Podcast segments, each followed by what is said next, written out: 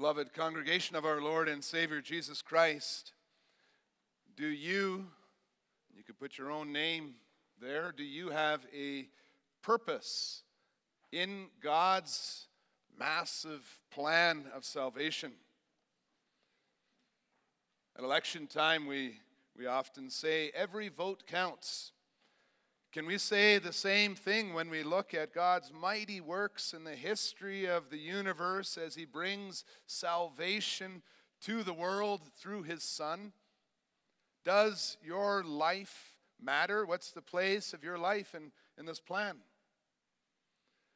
Genesis 38 and 39, placed together as they are, reveal to us that although God does not depend on men to fulfill his plan of salvation, he does use their faithful obedience to carry out his work in the kingdom. And on the one hand, we are thankful that our salvation does not depend on our good works. Looking at all those who came before Judah, we see that their families could not be a blessing to the families around them like God promised in Genesis 12 unless the Lord Himself had intervened. You can go through the patriarchs with me in your mind. You can think of Abraham. He went to Egypt. He left the promised land. Then he lied about his wife Sarah, almost lost her, the, the, the one who was to bear the next uh, person in the line of the promise. And then later he had a son with his slave woman before finally God gave Isaac to Sarah.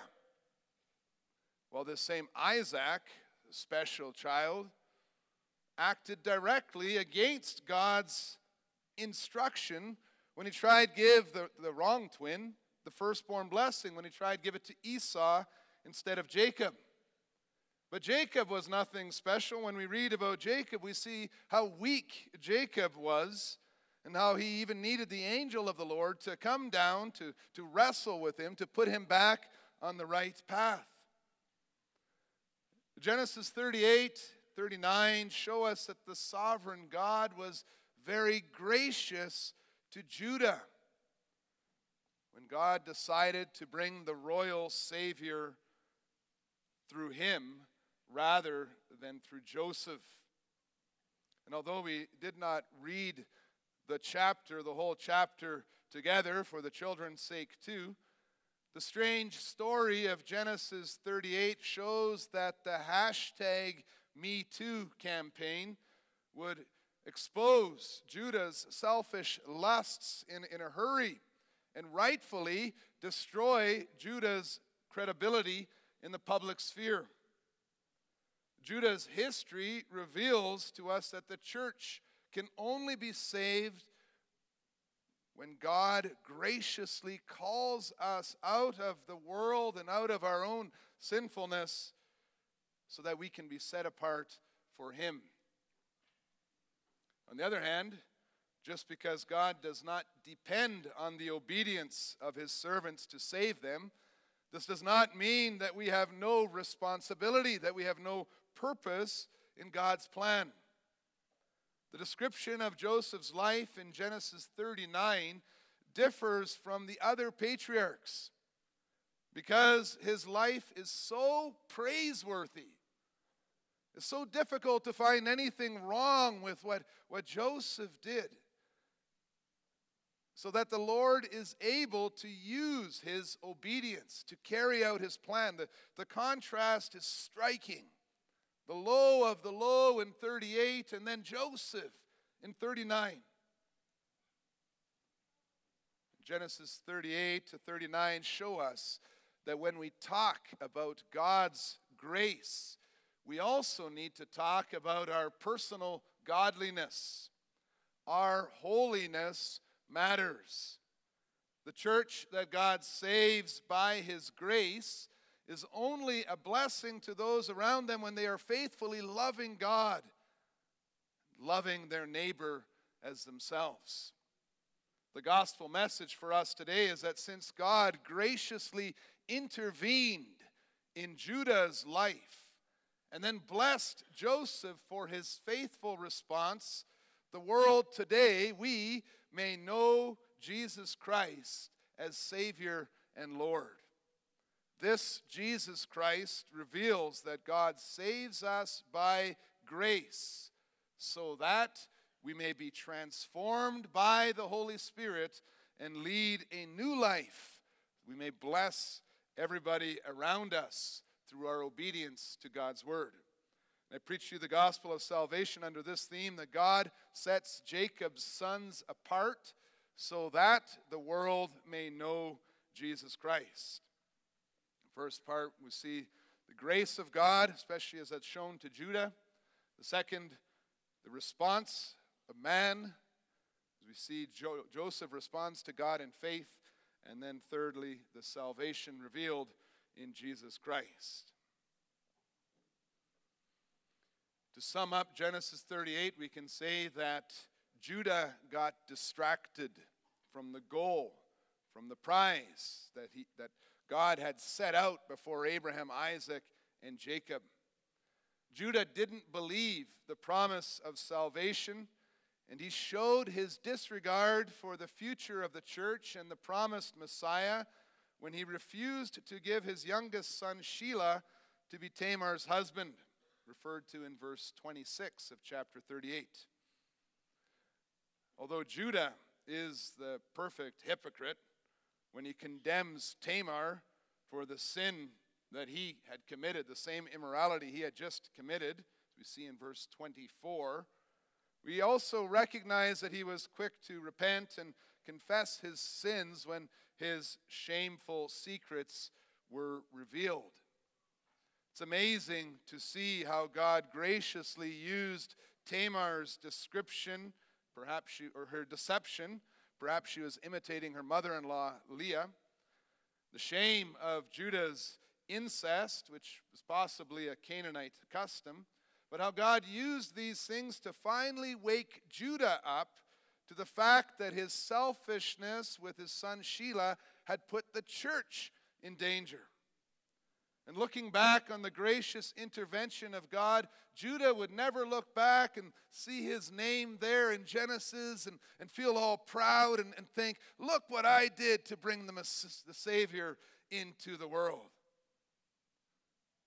It was only because of God's amazing grace that God continued to show his love to the world and he gave twins to Tamar so that the family line of the promised Messiah could continue through her. As we see the, the grace of God shining through the passage, we read about the birth of these twins. It's quite, a, quite an interesting thing to read together. It's very striking. The boy named Zerah, with the scarlet string around his wrist, would not be the firstborn. The midwives call the firstborn Perez, which means a breach or a breaking forth, because it was as if he, he pushed his way past his brother as they were being born. It reminds us of an army that's breaching a siege by breaking out through the surrounding wall of enemies. And so Perez's name serves as a clear description of his purpose in God's plan. Although Satan had sieged Judah's family with temptations and distractions, so that their selfishness and lust caused their house and their home to crumble inward upon itself, Perez was born and he, and he broke through the siege to carry on the line of the promise. He carried along by the grace of God. And when we turn to the book of Ruth, we see that the next time a descendant of Judah and Perez met a childless widow who needed to marry somebody to continue her husband's name, the next time that happened, the descendant was faithful. His name was Boaz. Boaz married Ruth. And Ruth 4, verses 18 to 22, tells us joyfully that now a descendant of Perez had a, a child, a descendant named Obed, who was the father of Jesse, who was the father of King David, from whom the great son of David, Jesus Christ, was born. You see the importance of that moment in our text when it looked like Satan had triumphed in preventing the birth of the promised Messiah because of the selfish lusts of men. And Satan saw that the Messiah promised who was to crush him, and he tried to destroy the line. God showed his mercy to the church. He raised up a child out of the smoking ruins of Judah's family. You see, brothers and sisters, when we read Genesis, we see Jesus in Perez and in Judah and in Tamar. And we realize that our salvation depends completely on God's amazing grace to undeserving sinners. The gospel message for Jacob's sons and, and all God's people is that there is always a way back after sin. And that way back is found in Jesus Christ, the great descendant of Perez. When you look to Matthew chapter 1, it's a genealogy of our Lord Jesus Christ. Verse 3 draws attention to this unique and gracious work of God. It, the New Testament wants us to proclaim this grace by drawing our attention to the fact that in Jesus' line, you can find people with the name of Tamar. And this is very rare that a mother is mentioned in the genealogy. You can also find people with the name of Zerah and Perez. The mention of all these names reminds us about how much our Lord Jesus Christ needed to humble himself when he came to earth born of a human. How much he loves us, how he, he left the glory of heaven to, to come down to this. The family and nation to which Jesus was born was not more godly than other families in the earth. A lot of the Jews and the Pharisees at the time, they were very proud of their lineage. The fact that they were from Abraham's descendants. We see as we read this passage that also the Jewish nation, also the Pharisees, like the rest of men and women all over the world, they need to put their trust in Jesus' triumph on the cross. And when we turn to our Lord Jesus Christ, and when we embrace the gospel in humility, recognizing that we need salvation outside of ourselves, oh, what joy and what grace we can see for the message of the gospel is that his blood shed on the cross was sufficient to blot out even the most disgraceful sins of his own family. You can be fully assured that he can make you clean when you turn to him. Like Judah and all the patriarchs also learned, your salvation does not depend on your righteousness, on, on living a perfect life, doing everything just right. But it depends on God's grace to those who humble themselves before Him and embrace Jesus Christ as a Savior. Depends on His decision to send His Son to lead you to life. You're saved because God has set you apart, as Jesus prays in John 17, and sanctified you in Christ so that you can lead a holy life before Him. You see that God sets Joseph apart and then he responds to God in faith. Because parallel to God's gracious intervention to rescue his church from our, its own sinful and selfish choices, we can read in Genesis 39 of the godly Joseph, the godly Joseph who embraced the promise of life in God alone, who shows himself to be extremely pious and trusting, even in the most difficult circumstances and temptations. Unlike his brother Judah, Joseph did not go out looking for the pleasures in the world, but he was thrown into them against his will. When the temptations and the distractions came to his door, begging that he might indulge the sinful desires of his nature, his, the desires of his sinful nature, Joseph had to decide.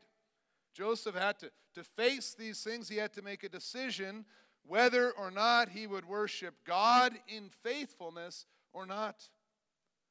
Would he obey the creation mandate by doing his work and having relationships with women to the glory of God? Or would he give in to temptation? Would he blend in with the pagan world and be an unfaithful employee who committed adultery with his boss's wife? His situation that what he faced at that time, it reminds us of the Lord's warning to Cain in Genesis 4, verse 7, that it does not do well. And if he does not do well, the Lord says, sin is crouching at the door. Its desire is contrary to you, but you must rule over it. The situation reminds us of what Peter talks about in 1 Peter 5 that your enemy, the devil, is, is prowling around like a lion looking for somebody to devour. Resist him, standing firm in the faith. The Lord does not depend on our obedience to save his church, but he uses our firm resistance and our obedience to serve his church. We will have to make choices in this life, saved by grace, placed in the kingdom of light. We will have to make decisions in our lives. And they all come down to two options Will we serve our faithful Lord and Savior in His kingdom, or will we be selfish and deny the Lord and look for the easiest way? Will we keep our perspective on the eternal glory promised to those who, who love the Lord, or will we be foolish and only think about the moment's pleasures? And we see and reminded again it's not always easy to be saved by grace and set apart to represent God in a world that does not know Him.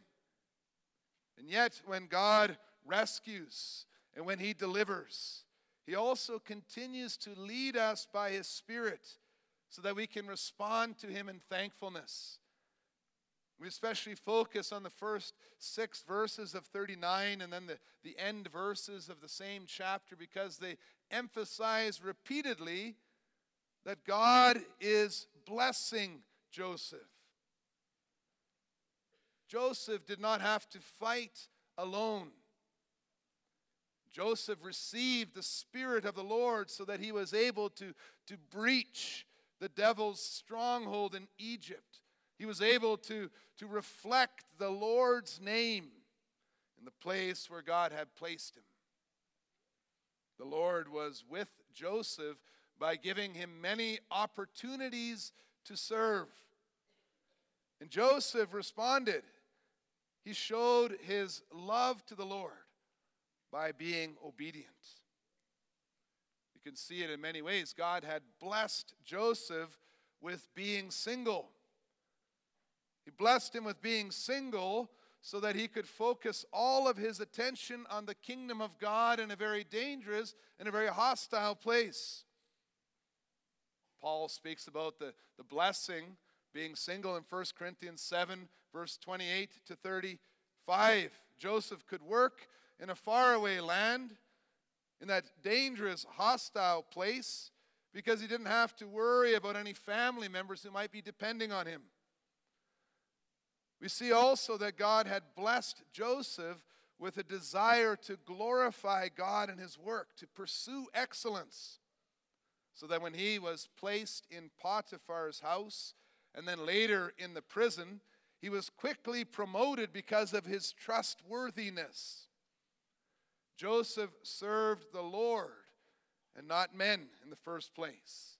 And this may explain why he did not assume responsibility for the food that Potiphar was eating. That's in verse 6, which was probably connected to idol worship. As a result of his faithful obedience to God's command, the Lord blessed the work of his hands. Another way that the Lord blessed Joseph was by revealing to Joseph that marriage is the exclusive union between one man and one woman. You read about that in Genesis 2, verse 24. And Joseph could know that the harm that came to those who break this union and how disrespectful it is to be with another man's wife. God had given Joseph such a fullness and such a contentedness in the contentment in the, in the fellowship he had with God that he, he says to, to Potiphar's wife, he, he couldn't even imagine, how could I do such a thing? How could I sin against God? It's because the Lord had blessed him with an understanding of God's good and perfect will that fills our lives with joy. Joseph, right, Joseph's righteousness reminds us that God delivers us and he sets us apart in order that we might respond in trust and obedience. In the same way that the Holy Spirit concludes the book of Romans. Romans is a book that talks first about human sin and then talks about salvation in Christ. And then it ends with a call to a thankful response. So also the book of Genesis ends with Joseph's life which serves as a model of an appropriate reaction to God's covenant blessings. Prepares the church for Exodus and the books that follow. As a trustworthy employee, a single man who valued purity, and as a faithful servant of others in the prison and in, in, his difficult situations with him,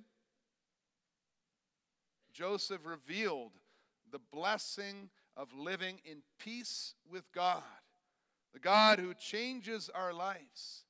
And then Joseph, in this way, he pointed to the perfect righteousness of Christ Jesus. In all this, God is revealing our salvation in Jesus Christ. The next time that we read about Judah, so jumping back again a little bit, the next time we read about Judah, he is living separate from the Canaanites and is back together with his brothers so that God can use him to bring the promised Messiah to the world through the nation of Israel. We also notice that God saved Joseph from an overly amorous employee, employer by sending him to his next assignment in the shelter of a prison cell because God was using Joseph to prepare Israel's future. That's what we sang about in Psalm 105. It's important to see that until the Lord returns, the Lord is maintaining and, com- and He commends a separation between the church and the world.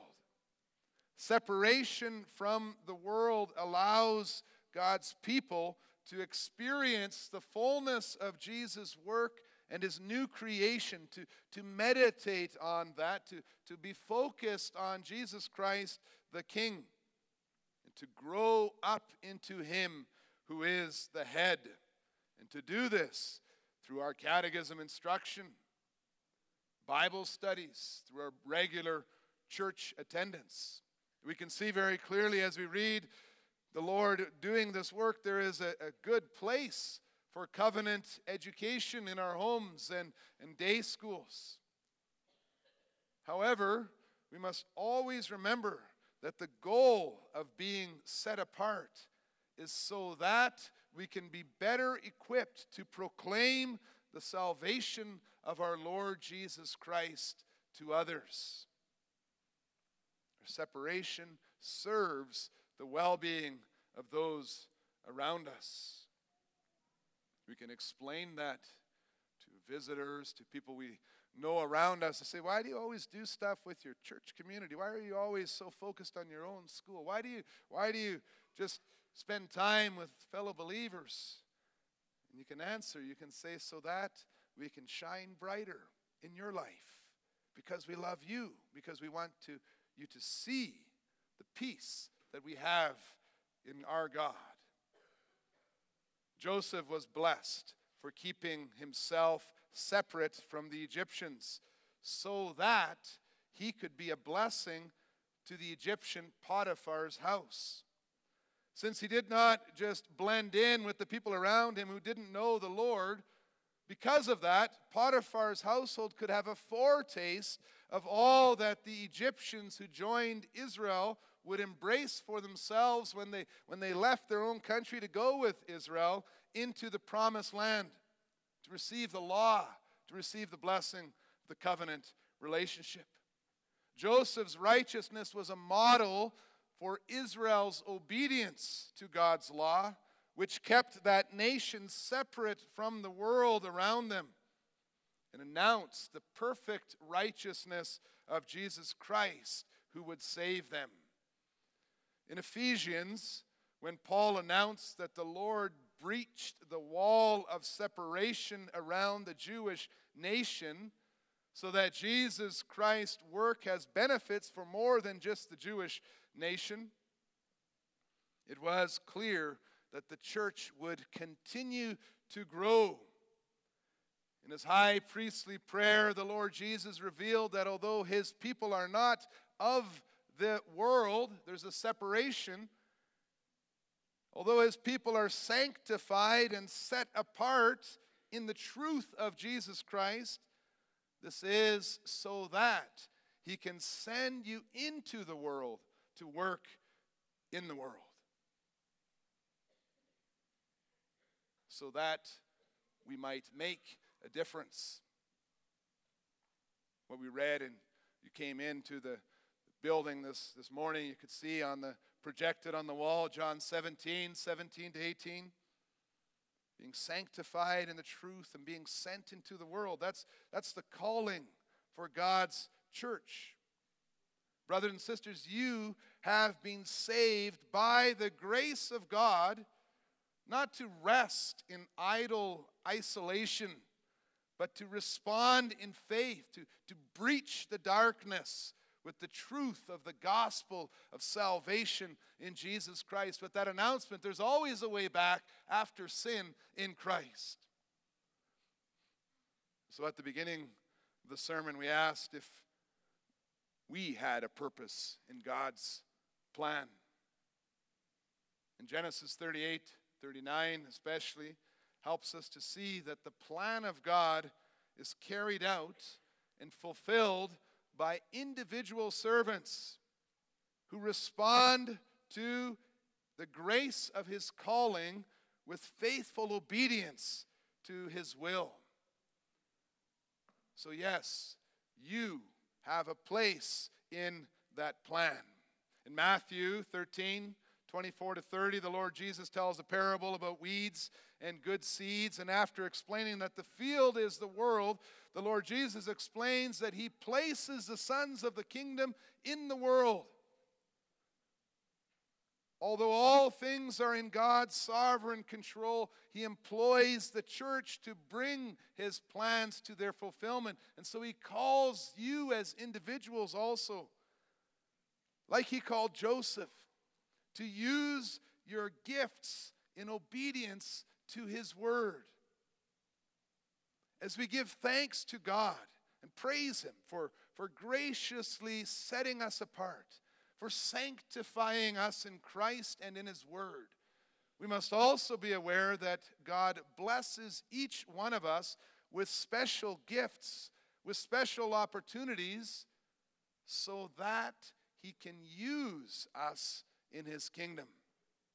Yes, your holiness matters. Paul exhorts God's people to be useful instruments in God's hands.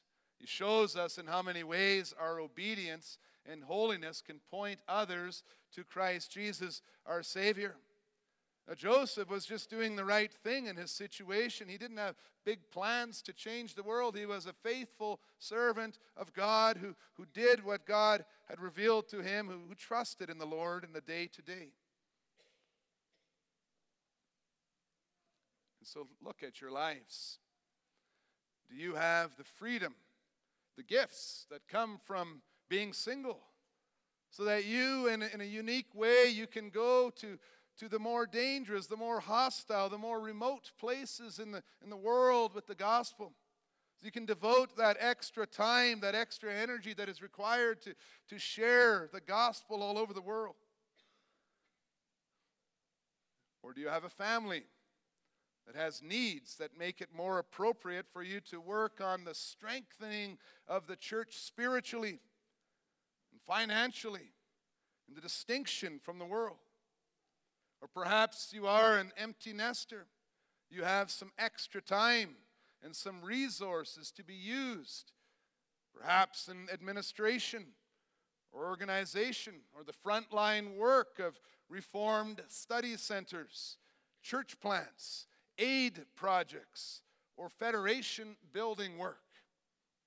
What can you do to strengthen this congregation so that it will remain faithful to God's word, so that we may be able to shine more brightly in the world. Your life matters, your holiness matters. And the gospel message of our text today is that in His marvelous grace and His mercy, the Lord has chosen you to be His children. Because you believe in Jesus Christ, you and your children are set apart in Him and then enriched with illustrious, comforting, and wonderful blessings. You can understand the world which God has created. You can understand the reason for the, the misery and the suffering that you will encounter wherever you go. You also know the Savior, whom God brought into the world through the family line of Judah, and Tamar, Perez. You know the Holy Spirit who leads you in a new life of obedience and holiness. Think about who you are in God's kingdom.